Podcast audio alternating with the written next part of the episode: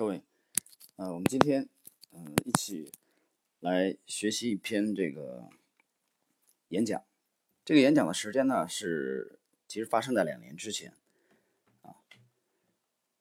这个2年之前的这个演讲的人物啊，涉及到2个人啊，一个是中国这个私募基金的教父级的人物啊，赵丹阳。这个演讲发生的时间是在2017年的9月份，地点是在上海交大啊，上海交大的高级金融学院啊，这里面有个演讲。同时呢，也和另外一位这个私募的大佬啊，东方资管的董事长啊，当时还是东方资管的董事长这个陈光明，这个我们之前节目有过介绍啊。当然现在他已经这个创建了自己的这个瑞远啊投资基金。那么这个演讲啊非常有兴趣，而且非常有意思啊。2年之前的内容，我们看看对我们今天的这个投资啊是否还是有相当的借鉴意义。他其实先简单介绍一下这2个人物啊，有些人可能不太了解。那么陈光明是曾经担任过东方证券的管理资产有限公司的董事长啊，在东方证券这个曾经服务了多年，后来这个也就是东方红这个系列的基金啊的真正的舵手掌舵人啊，就是陈光明先生啊，是一位投资的高手。另外的赵丹阳呢，他是94年啊出国，他是毕业于厦门大学的系统工程学，96年这个进入了证券业啊，他02年加盟了这个国泰君安香港的公司，创办了赤子之心啊中国成长投资基金啊，他那个其实既投 A 股啊也投港股，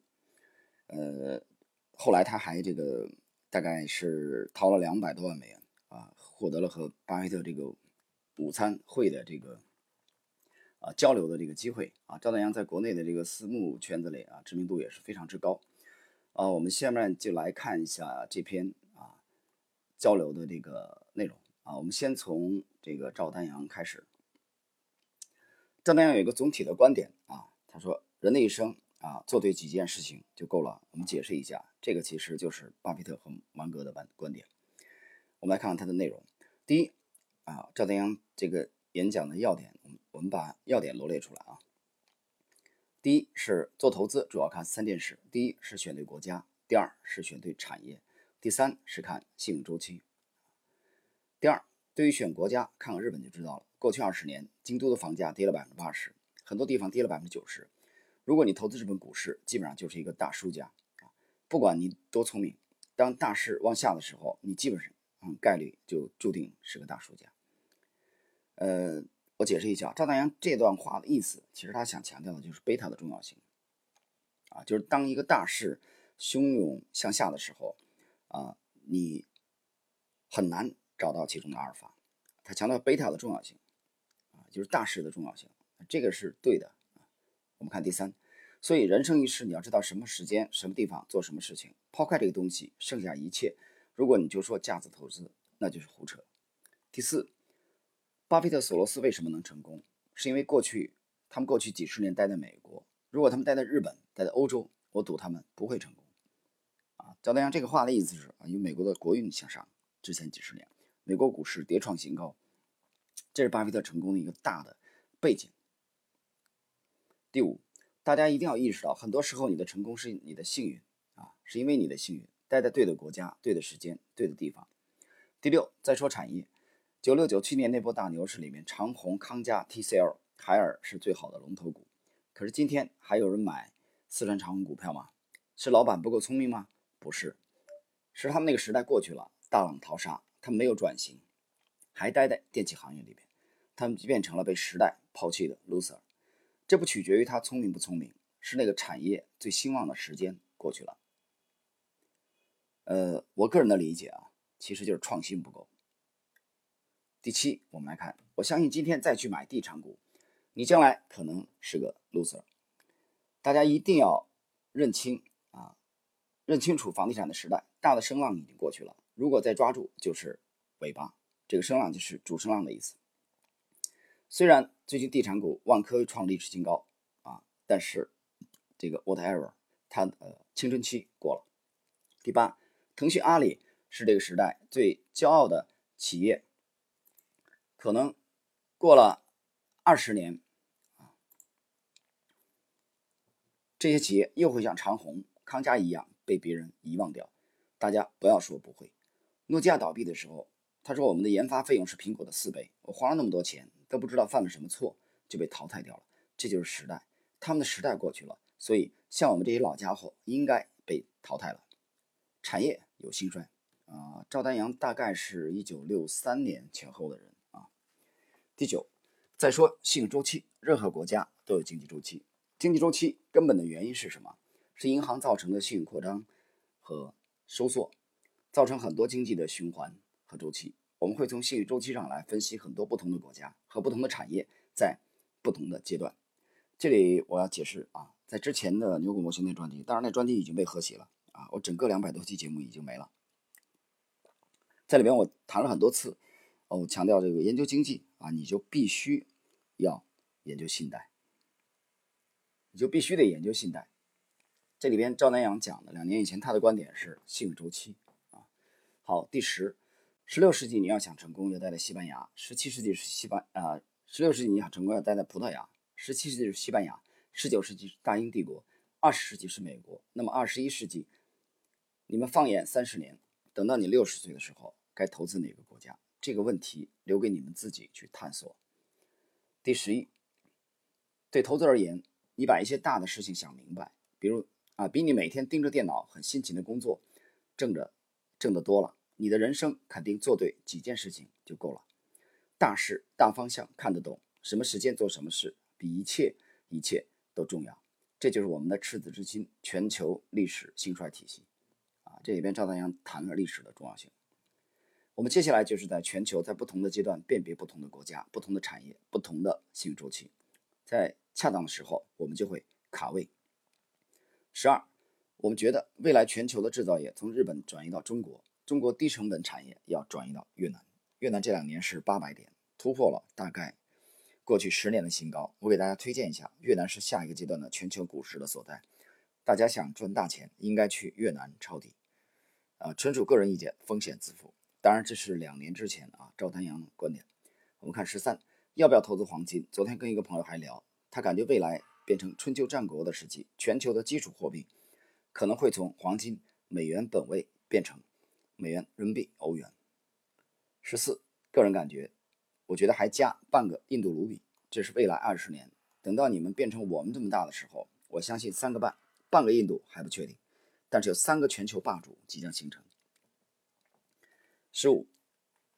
巴布韦农民今天卖农产品，他会换成什么？比特币？哈哈。可能我们是老一代，比特币我不太清楚。我觉得任何货币都带有主权性质，比特币我相信一旦威胁各个国家的主权，政府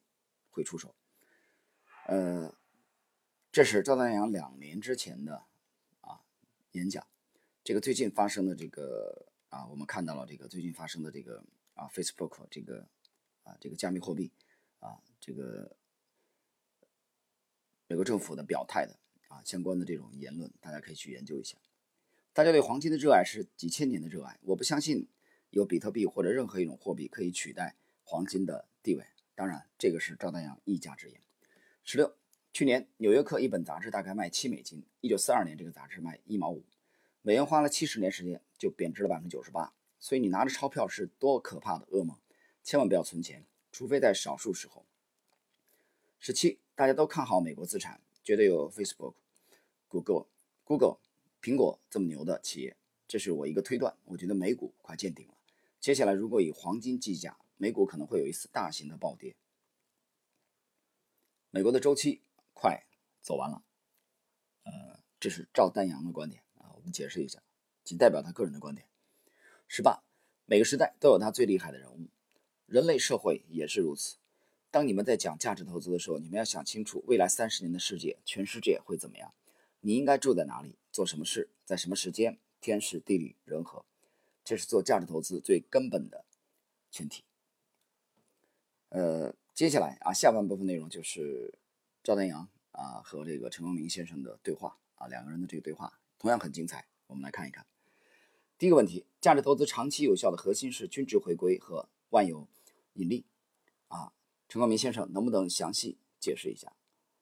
陈光明说，就像赵总讲的，做价值投资要讲大势。某种意义上讲，均值回归有一个很大的隐含假设，就是要赌上国运，否则价值就不是在创造，而是在毁灭。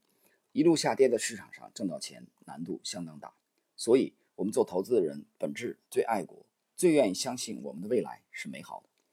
全球投资可以去寻找最好的国家，当然更好，但可以确定行业和公司层面的均值回归更容易判断。均值回归道理很简单，树长不到天上，资产价格跌了之后会回升，当有正反馈时价格可能会炒过，但过度了它就会下来。第二个问题，有人说中国的供给侧改革其实是供给侧管理，导致煤炭、钢铁等很多商品价格大涨，赵总您怎么看？赵东阳说，首先我说我不懂，不敢乱发言，我认为现在不可能有一次需求推动的商品周期了，但可能会有一次由美元衰退造成的商品周期上行。全球包括中国、香港房地产上涨背后的根本原因就是闲置的货币太多。我不看好中国房地产，李嘉诚真是大师级的周期高手，现在不但从中国卖房地产，把香港的2个 house 也卖掉了。从房地产行业全面撤退，如果未来商品周期通货膨胀上来以后，利率重新进入上行轨道，回到2014年春天10年期国债利率有 4.8%， 我相信中国的房地产会遇到很大的麻烦。第三个问题，赵总刚谈到历史兴衰的投资体系，您觉得中国是不是已经脱离了快速增长？赵丹阳答：毫无疑问，中国发展最快的时候已经过去了。中国作为一个大国，不断有一些创新产业，所以可能未来的机会在不同的部门里面。但是最近一直有人提大牛市来了，我不同意。我们现在才刚刚行业出清，所谓真正的大牛市是2004年那样，整个经济繁荣，所有产业都很好，做什么行业都能赚钱。这里解释一下啊，这是2017年9月份赵丹阳的观点啊，他不认为大牛市来了，这个判断2年过去了，我们现在来看是完全正确的。我不认为这个赵丹阳讲的每个都是对的啊，他讲的有一些内容我持保留意见，但就这一点而言啊，他的判断是正确的。那么就像我们去年在星球点财经里边，随笔来预判今年2019年的行情的时候啊，对大的一年的这个轮廓有一个预判。那我们整体的分析认为，即使有较大的中级的大级别的行情，应该也更可能是从下半年发动。结果上半年年初就有一轮强力的反弹，但是呢依然是个反弹而已，那不是中级行情啊，那不是这个牛市新一轮牛市的展开。那么我们继续来看第4个问题，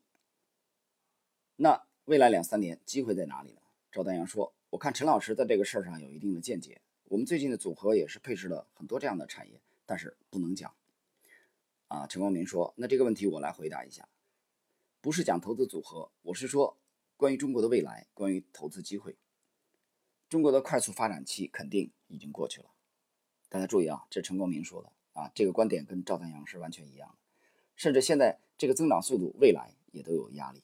啊。陈光明讲话比较含蓄。继续，现在宏观形势很严峻，金融周期、资产价格、人工、环保各个方面的压力，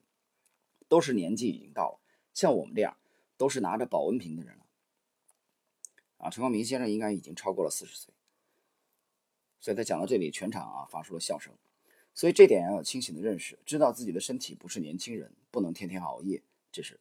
第一点啊，他是打比方。第2点，中国在大国优势下还是有很多机会存在，当然最重要的还是中国人民勤劳和智慧，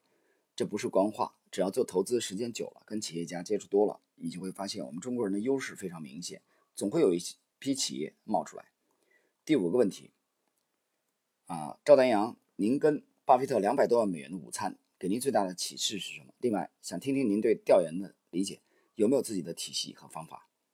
啊？解释一下，08年赵丹阳用$211万100啊竞拍得到了与股神巴菲特午餐的机会，就是全球金融危机那一年。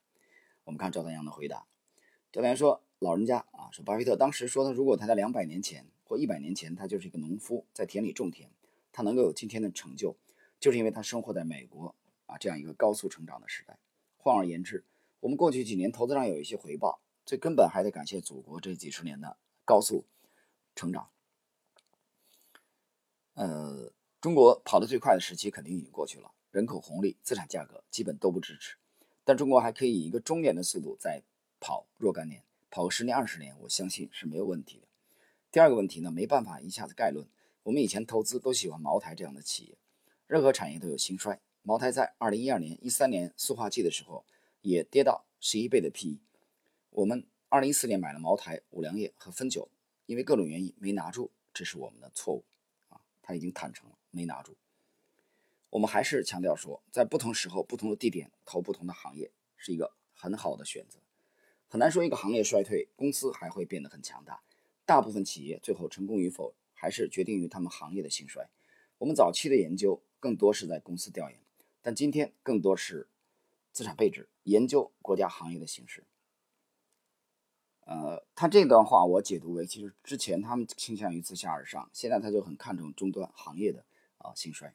第六个问题，哪些行业会有比较好的表现或大的增长？赵丹阳说，未来30年最精彩的东西一定是你们第一时间捕捉到的。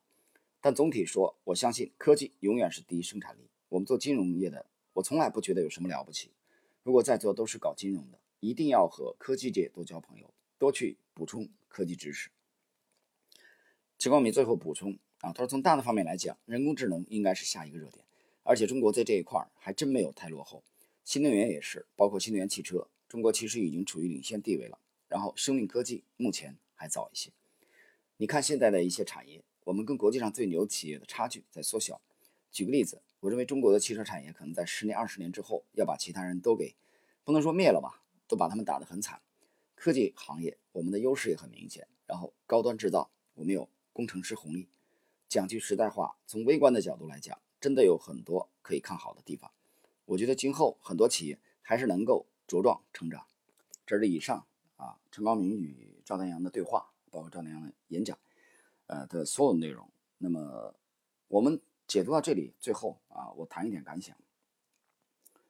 两位的观点总体来说都比较乐观，你看到了吧？他没法不乐观，为什么？因为时间地点摆在那儿，地点是在上海交大的金融学院公开的演讲，这怎么能不乐观呢？即使他不乐观，他也不能展现出来，这是第一点。第二点，两位的风格都是做多的，我没有看到过赵丹阳这个做空陈光明做空的报道，他的武器库里边、兵器库里边都是做多的，对吧？你买 A 股也好，买港股也好，它只能涨，你才能赚钱。身份决定了一个在国内做私募一个可能在美国居住，但是还是主要投 A 股，他只能做多，那就是买了涨才行，所以他也只能看多。我想说什么？我倒并不是说两位嘉宾在这儿一直在忽悠，我不是这个观点。我是认为做多，如果只能做多的话，其实你有很多的无奈，很多的无奈比如说我们从上而下的这个套路宏观当宏观比较悲观的时候，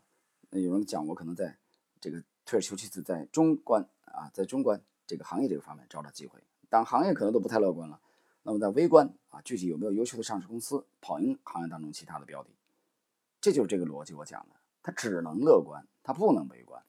因为它的体制决定了它只能做多，交易机制决定了它没有做空的，没有做空的机制，它做空看空都不能获利。所以这一点我觉得是整个我们去研究这篇演讲一个很重要的一点第二点，由于是公开场合，所以我们有一些相当的一部分也只能听到一些大陆的话，但即使是这样，我们也能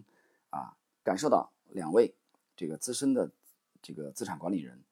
他们的这个思考的逻辑对大家投资我想会有一定的帮助但是要辩证的看待。好了，我们今天的这一期的节目就到这里下一期跟大家再交流。